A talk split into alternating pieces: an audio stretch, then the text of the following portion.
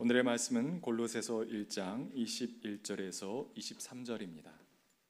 전에 여러분은 악한 일로 하나님을 멀리 떠나 있었고 마음으로 하나님과 원수가 되어 있었습니다. 그러나 지금은 하나님께서 그리스도의 죽으심을 통하여 그분의 육신의 몸으로 여러분과 화해하셔서 여러분을 거룩하고 흠이 없고 책망할 것이 없는 사람으로 자기 앞에 내세우셨습니다. 그러므로 여러분은 믿음에 튼튼히 털을 잡아 굳건히 서 있어야 하며 여러분이 들은 복음의 소망에서 떠나지 말아야 합니다. 이 복음은 하늘 아래 있는 모든 피조물에게 전파되었으며 나 바울은 이 복음의 일꾼이 되었습니다. 이는 하나님의 말씀입니다. 주님의 은총과 평강이 교회 여러분 모두와 함께 하시길 빕니다. 아,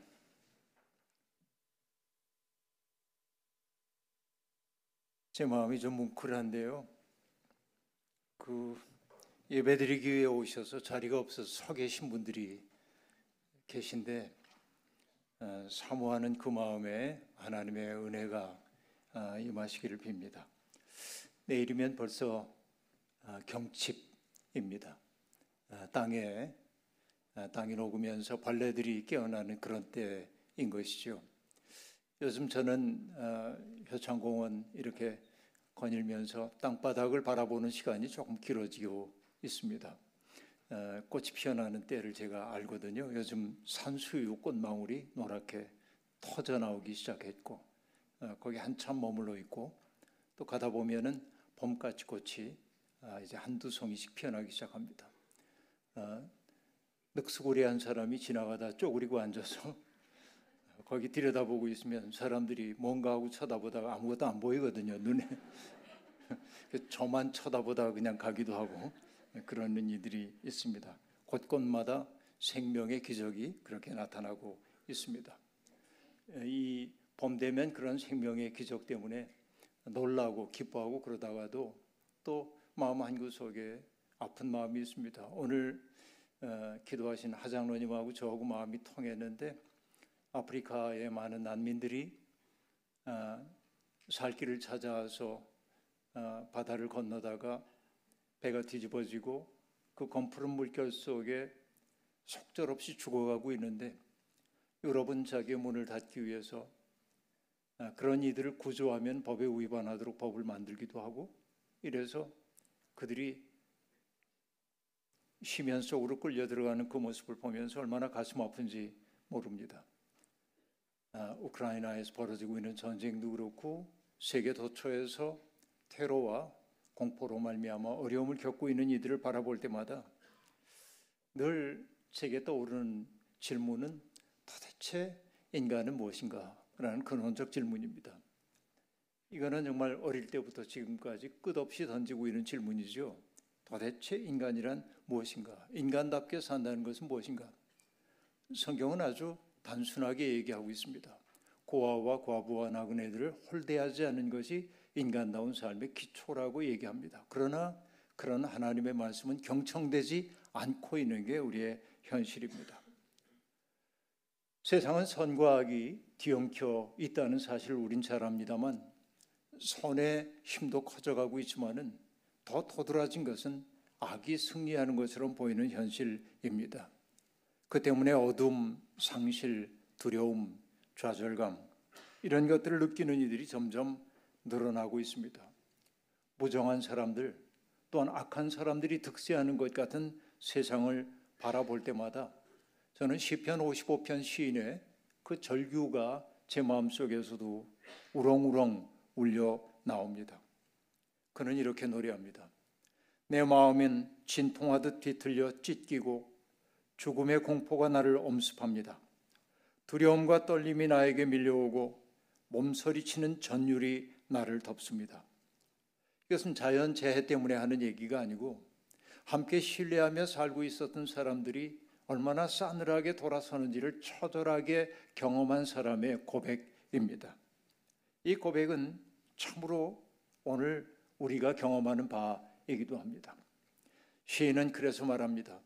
만약 내게 비둘기처럼 날개가 있다고 한다면은 그 날개를 가지고 광야로 날아가 아무도 없는 곳에서 머물면 좋을 텐데 그렇게 말합니다. 폭력과 분쟁, 죄악과 고통, 억압과 속임수가 더 이상 없는 세상에 살고 싶은 것 바로 이것이 시인의 꿈이기도 하고 우리의 꿈이기도 합니다. 이 마음을 알 것 같고 저도 이꼴 저꼴 보지 않고 세상 일 무관하게 초연하게 살고 싶은 마음이 있는 것도 사실입니다.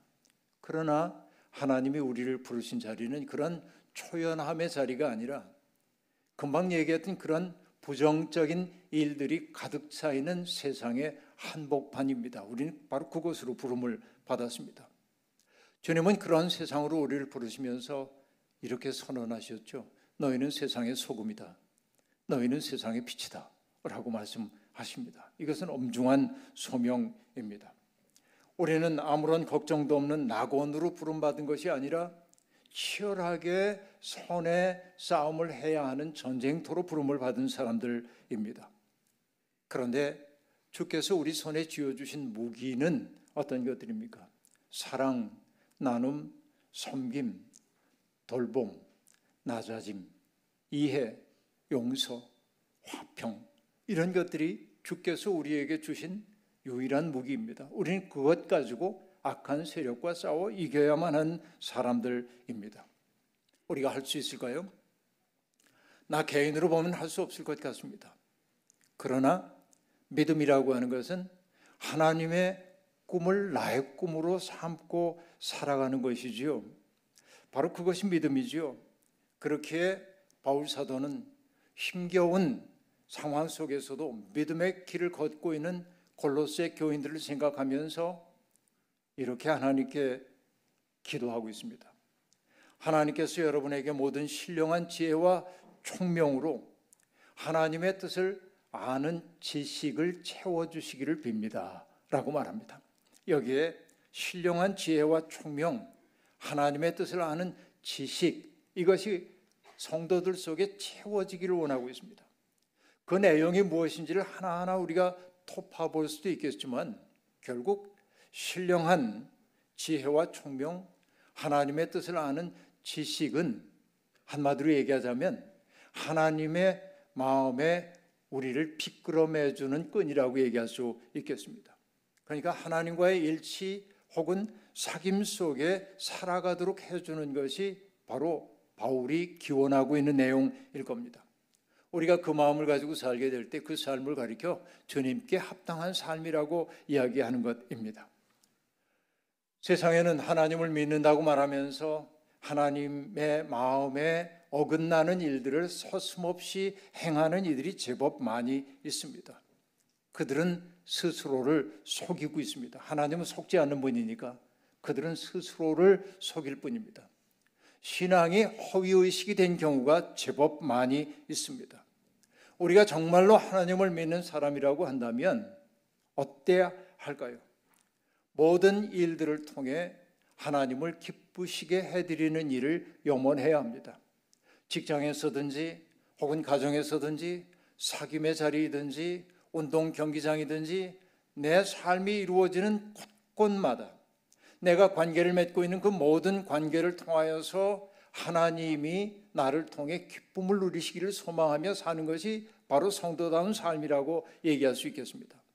우리가 그 마음으로 살게 될 때 그 일의 결과가 바로 선한 일입니다. 선한 일을 행하는 사람들, 그들에게 주어져 있는 선물이 무엇인지 아세요? 어떤 보상이 아니라 선한 일을 행하는 사람들은 하나님을 점점 깊이 알게 됩니다. 아, 하나님은 이런 분이시구나. 선한 일을 할 때 알게 돼요. 그래서 여러분, 많은 이들이 내 믿음이 자라지 않는 까닭을 모르겠어요. 이렇게 말합니다. 입이 간질간질해요. 하고 싶은 말이 있거든요. 이런 때나 해야죠. 선한 일을 힘써 해야 믿음이 자라요. 근데 그런 과정을 생략하고 믿음이 자라기를 바라는 것은 언어 도단입니다. 성경이 그것을 일목요연하게 얘기해 주고 있어요. 하나님을 기쁘시게 해드리는 그 일을 위해 나 자신을 누군가에게 선물로 주려고 할 때 하나님을 아는 지식이 우리 속에 늘어나게 되고 거기에서 또 다른 선물이 주어집니다. 하나님의 권능이 우리 속에 채워지게 돼요. 더 많은 일을 감당할 수 있게 돼요. 여러분, 하나님을 진심으로 믿는 사람들은요, 어려운 일을 겪지 않는 사람들이 아니라 어려움을 똑같이 겪지만은 무너지지 않는 사람인 것입니다. 그들이 무너지지 않은 까닭은 뭘까요?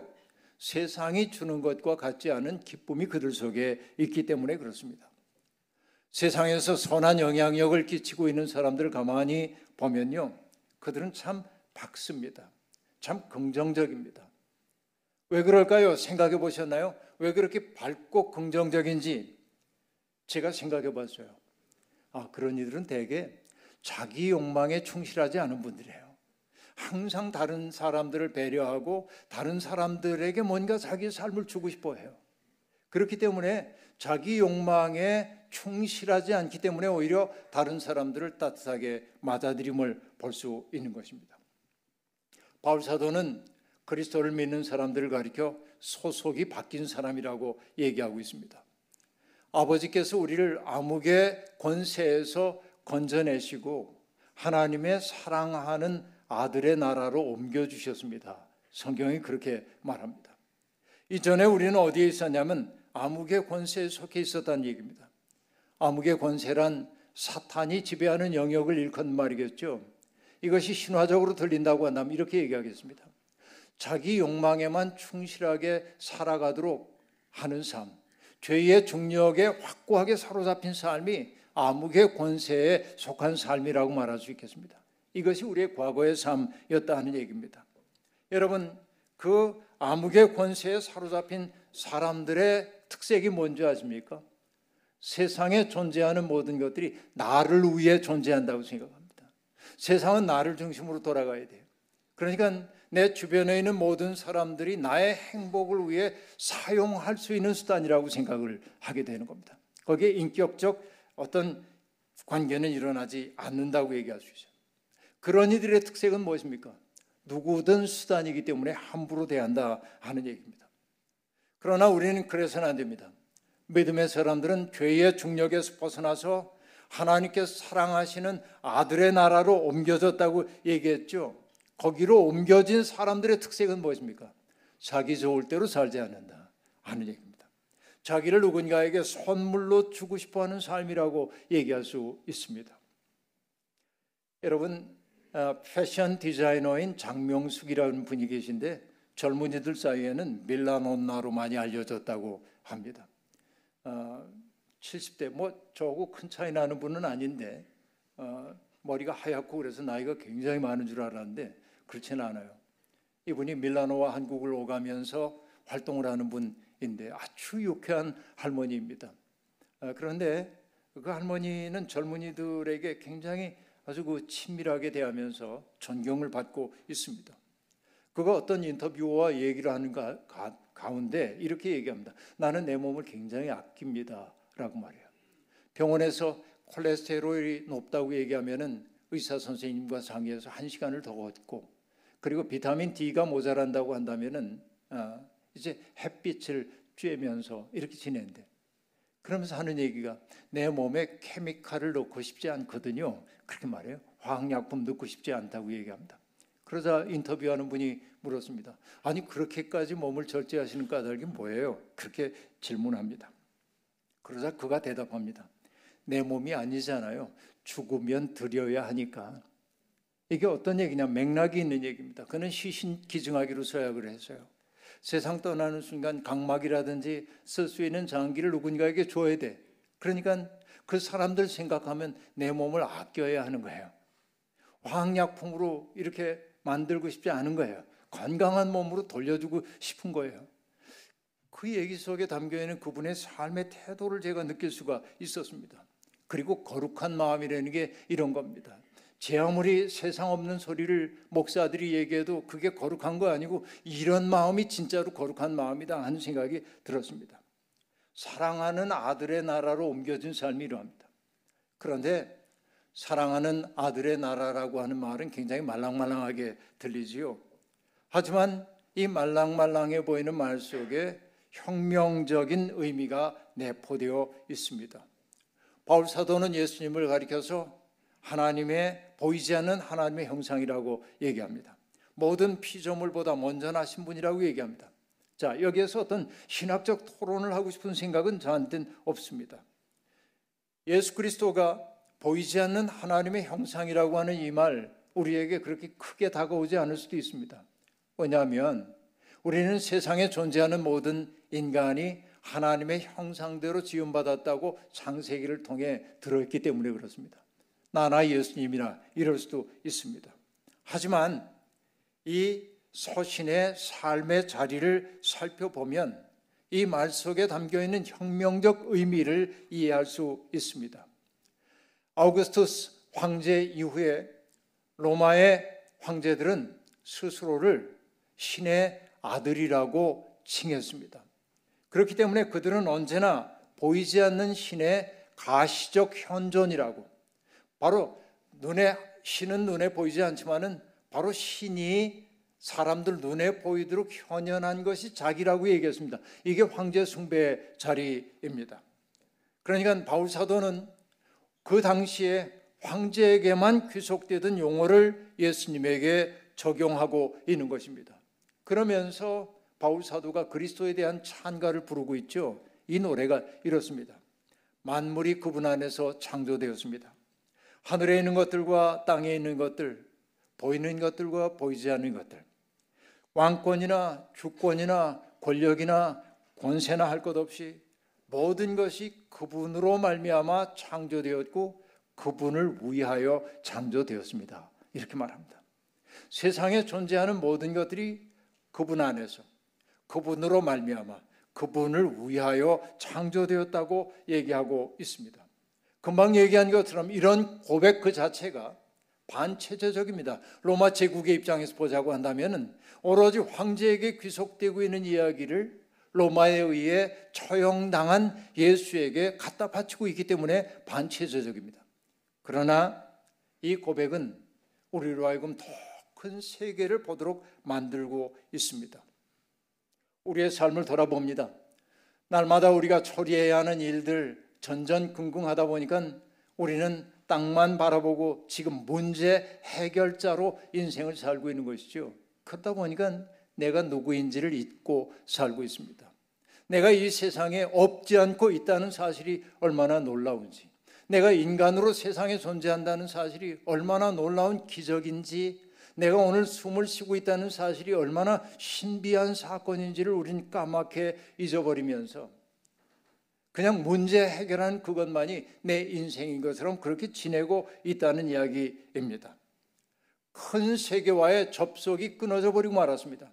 그 때문에 우리는 왜소해졌고 나 자신이 왜소한 것처럼 내 곁에 있는 사람들도 그렇게 여기며 살고 있는 것입니다.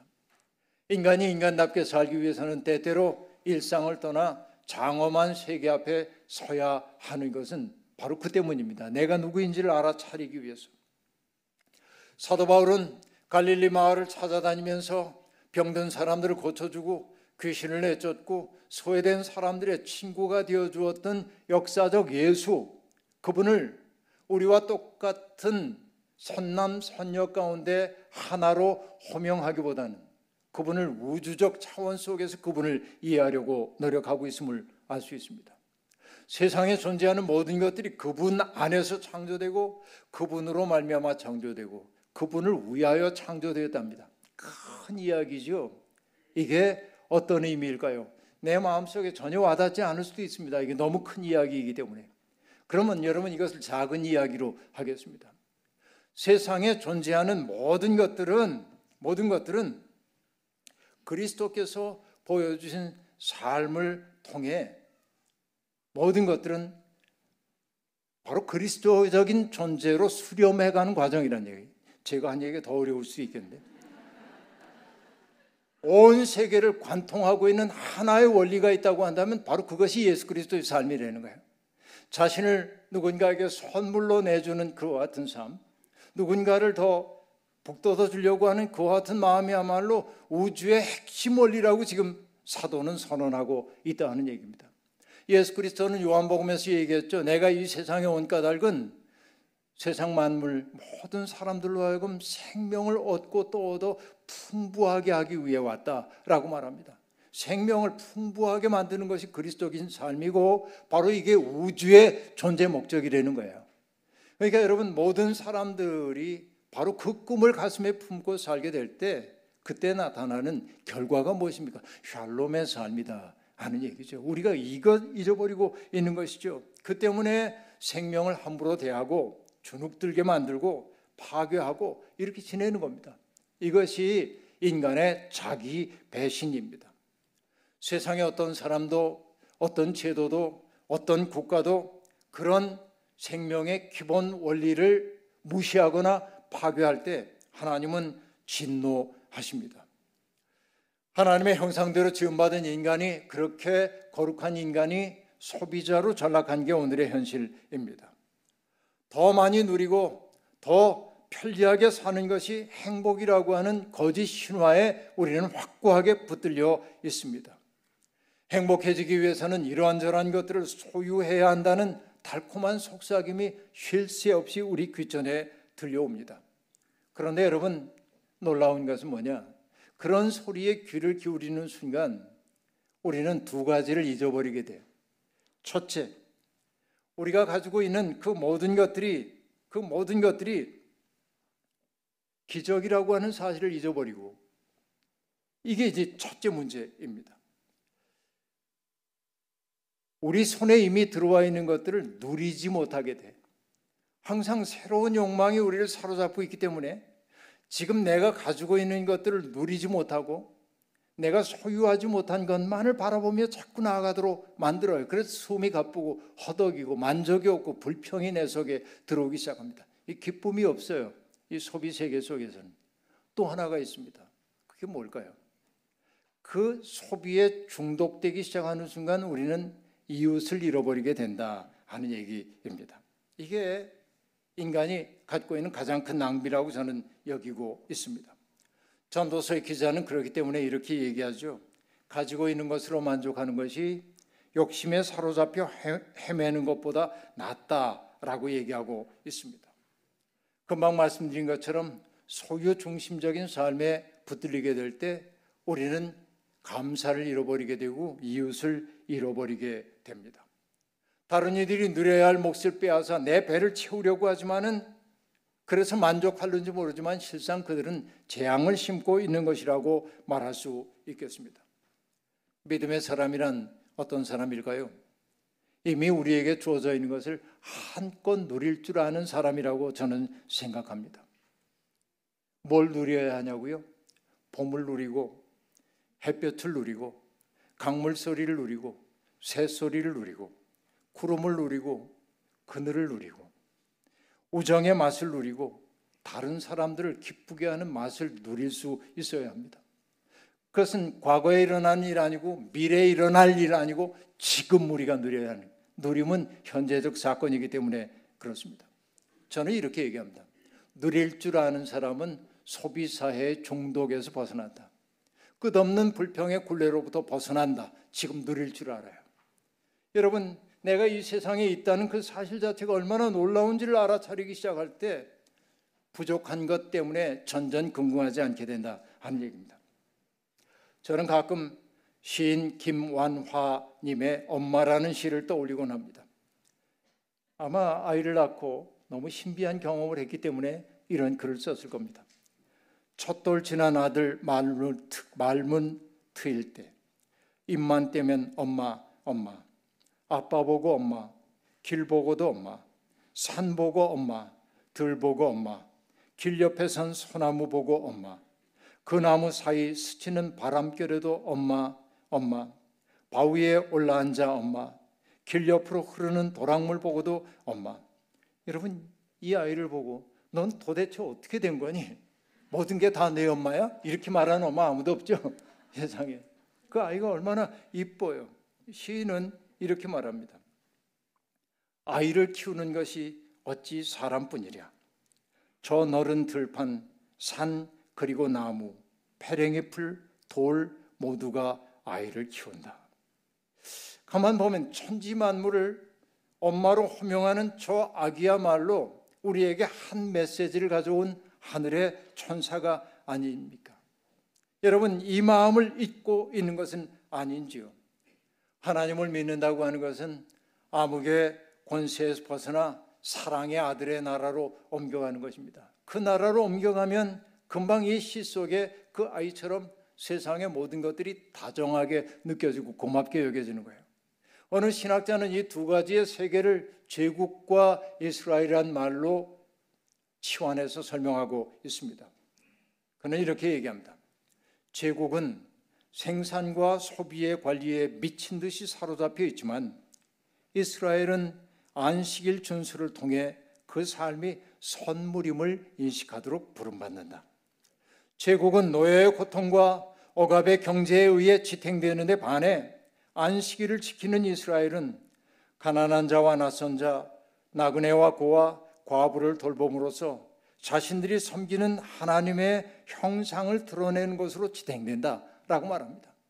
바로 이것을 여러분 이스라엘이란 말을 그리스도인이란 말로 치환해도 똑같은 의미가 될 겁니다. 우리가 정말 하나님을 믿는 사람으로 산다는 것은 내게 주어져 있는 삶을 선물로 인식한다는 것입니다. 선물로서의 삶입니다. 그러니까 내 삶이 제 아무리 힘겹다 해도 꿋꿋이 버티며 살아야 하는 것은 그 때문입니다. 믿음의 사람들은 또한 사회적 약자들을 기쁨으로 돌보는 일을 통해 하나님의 현존을 세상 앞에 입증해 보이는 사람이 되어야만 하는 것입니다. 오늘 본문인 골로새서 1장 21절부터 23절의 얘기는 지금까지 해왔던 이야기를 아주 간략하게 요약하고 있습니다. 그리스도를 알기 이전에 우리는 악한 일로 하나님을 멀리 떠나 있었고 하나님의 원수로 살았다는 겁니다. 그러나 이제는 그리스도의 죽음을 통해 하나님과 화해한 사람이 되었다고 말합니다. 전과 이제를 대조해 놓고 있습니다. 우리가 이렇게 된 것은 우리의 공로가 없습니다. 하나님의 가없는 은총 덕분입니다. 주님은 우리를 거룩하고 흠이 없고 책망할 것이 없는 사람으로 자기 앞에 세우셨습니다. 이 말씀 앞에 부끄럽지 않은 사람은 없지요. 내가 얼마나 흠이 많은지 내 스스로 알기 때문에 그렇습니다. 그렇기에 지금 우리가 해야 하는 일은 하나님이 선언해 주신 그런 존재가 되기 위해 노력하는 과정이 필요해요. 바로 그것이 성화된 삶이 되어야만 하는 겁니다. 우리가 살고 있는 세상이 너무나 어지럽습니다. 갈등과 분열이 극심합니다. 전쟁과 그 참상이 도처에서 벌어집니다. 이 속에서 우리 낙심하지 말아야 합니다. 우리는 끝끝내 그리스도의 사랑의 나라를 포기하면 안 되는 겁니다. 믿음의 굳건히 서서 복음의 소망에서 떠나지 말아야 합니다. 오늘의 현실에서 이 종교에 대한 사람들의 부정적 인식이 점점 늘어나고 있습니다. 개신교는 특별히 많은 사람들에게 욕을 먹고 있습니다. 종교가 퇴조해버리고 말까요? 아니요, 전 그렇게 보지 않아요. 제도로서의 종교는 어려움을 겪고 있지만 지금이야말로 종교가 절실히 필요한 때란 말이에요. 왜냐하면 초월적인 차원에서 우리의 삶을 바라보지 않으면 우리는 길을 잃어버릴 수밖에 없기 때문에 그래요. 종교가 해야 하는 일, 기독교가 해야 하는 일은 바로 그런 것입니다. 이 얘기를 조금 달리 얘기해 볼까요? 여러분 코스모스라고 하는 책의 저자로 유명한 칼 세이건이라는 분이 있죠. 그분이 썼던 또 다른 책 창백한 푸른 점 Pale Blue Dot이라고 하는 책이 있는데 그 책에 나오는 한 대목이 제게 인상 깊게 다가왔습니다. 인간들이 우주선을 띄워 올리고 외계 생명체가 있는지 찾기 위해 노력하고 있는데 칼 세이건은 이 과정을 반대로 상상해 보세요. 외계의 어떤 생명체가 지구를 향해 오면서 저 별에 생명이 있는지 궁금해 하는 거예요. 멀찍이에서 바라보면 점 하나에 지나지 않습니다. 가까이 다가오자 창백한 푸른 점들이 보이기 시작합니다. 아직까지 뭐가 있다는 아무런 증거가 없어요. 아주 가까이 다가오자 이 행성이 아름답다는 사실을 알기 시작합니다. 저 속에 대기가 있다는 사실도 확인되고 그리고 바다가 있다는 사실도 확인되고 대지가 있다는 것도 알게 됩니다. 그러나 너무 멀기 때문에 그곳에 어떤 생명이 살고 있는지는 어떤 흔적도 보이지 않는 것입니다. 그러나 이게 굉장히 신비한 세계가 있겠구나라고 여기며 가까이 오는 거예요. 그러다가 외계인들은 지구의 궤도를 돌다가 이상한 생각이 사로잡힙니다. 뭔가 이상한 일이 일어나고 있다는 사실을 깨닫게 되기 때문입니다. 칼 세이건의 말로 들어보겠습니다. 지구 선의 궤도를 돌면서 외계인 탐험가는 무언가 확실히 잘못되었음을 알게 될 것이다. 무슨 생물이건 간에 지금 지구를 우점한 생물들은 지구를 우점한 생물은 인간이죠. 근데 일부러 외계의 입장이니까 누군지 모르니까 우점한 생물 그렇게 얘기했어요. 그 지구를 우점한 생물들은 지구 표면을 개발하는데 그렇게도 많은 공을 들였건만 건물을 짓고 뭔가를 파내고 이런 거 했는데 그와 동시에 그들의 오존층과 산림층을 파괴하고 표토를 흘려버리고 있으며 그들 행성의 기후에 통제하지 못할 묵직한 실험을 하고 있는 거다. 핵실험 같은 겁니다. 이 지구라고 하는 이 세계를 완전히 망가뜨릴 수 있는 핵실험이 도처에서 벌어지고 있잖아요. 근데 과학적으로 보더라도 정말 위기 가운데 이 지구가 있다는 것을 알 수 있습니다. 외계인이 이렇게 단식해요. 그들은 무엇이 일어나지 뭐 일어나고 있는지 깨닫지 못했는가? 그들은 그들의 숙명을 잊고 있는 것일까? 그들 모두를 존속시켜줄 환경을 위해 협력할 수는 없단 말인가? 이 창백한 푸른 별 지구 이건 여러분 유일한 우리의 고향인데 이 속에서 아웅다웅 살면서 서로를 파괴하려고 하다가 자기의 집을 망가뜨리고 있는 이것을 바라보면서 외계인이 이렇게 생각할 거래요. 지구에 지성이 있는 생물이 있다는 추측이 잘못인지도 모르겠다고 추측할 거라는 거예요. 얼마나 놀라운 이야기인지 모릅니다. 여러분, 인간은 하나밖에 없는 우리의 고향을 함부로 훼손하고 있습니다. 기후 위기를 초래했고 핵전쟁의 위험 속에 우리를 빠뜨렸고 그리고 누군가를 없애기 위해 내 풍요를 위해 누구를 빈곤 속에 몰아넣고 체제 경쟁으로 세상을 망가뜨리고 있습니다. 이게 우리의 현실입니다. 그러나 하나님은 이렇게 망가진 세상을 고치라고 사람들을 갈라놓는 그 장벽들을 허물고 사람과 사람 사이에 사랑의 다리를 놓으라고 총과 칼을 녹여서 보습과 그리고 쟁기를 만들라고 우리를 불러주셨습니다. 이게 우리의 소명입니다.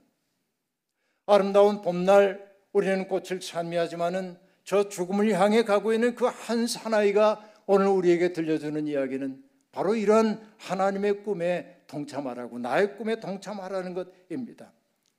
그리스도는 바로 이 세상을 지키기 위해 이 세상을 정말 사랑의 공간으로 바꾸기 위해 오셨고 우리를 암흑의 권세가 지배하고 있던 그 세상에서 벗어나게 해주셨고 하나님의 사랑하는 아들의 나라로 옮겨주신 까닭은 바로 예수 그리스도의 그 꿈을 이루어 정말 그분 안에서 창조되고 그분으로 말미암아 창조되고 그분을 위하여 창조된 이 세상을 아름다운 것으로 바꾸라고 주께서 우리를 불러주신 줄로 믿습니다. 우리의 개개인의 힘은 약할는지 몰라도 사람들의 꿈과 꿈이 엮여질 때 놀라운 기적이 일어날 것을 믿습니다. 오늘 우리가 하나님의 백성으로 부름받은 것은 바로 이 꿈을 확산하라고 하는 주님의 소명인 줄로 믿습니다. 사순절 순례의 여정 걸어가면서 나 개인의 문제에만 집착하지 말고 더 큰 틀 속에서 우리의 삶을 돌아보면서 하나님의 꿈에 동참하는 우리가 되기를 주의 이름으로 축원합니다. 주신 말씀 기억하며 거듭의 기도 드리겠습니다. 하나님 세상의 현실은 우리를 아주 초라하게 만들고 작게 만듭니다. 세상의 경쟁의 벌판에서 허덕이며 살다 보니 우리의 영혼은 납작해졌고 큰 세계를 바라보지 못하는 사람이 되어버리고 말았습니다. 그런 우리를 사랑하셔서 우리 속에 생명의 숨결 불어넣으시고 하늘의 꿈 꾸게 하시니 감사합니다. 복음의 소망에서 떠나지 말게 도와주시고 우리의 삶이 얼마나 존귀한 것인지 우리의 삶이 얼마나 놀라운 기적인지 날마다 깨달으며 하나님의 꿈을 이루기 위해 힘쓰는 우리 모두가 되게 하옵소서. 예수님의 이름으로 기도하옵나이다. 아멘.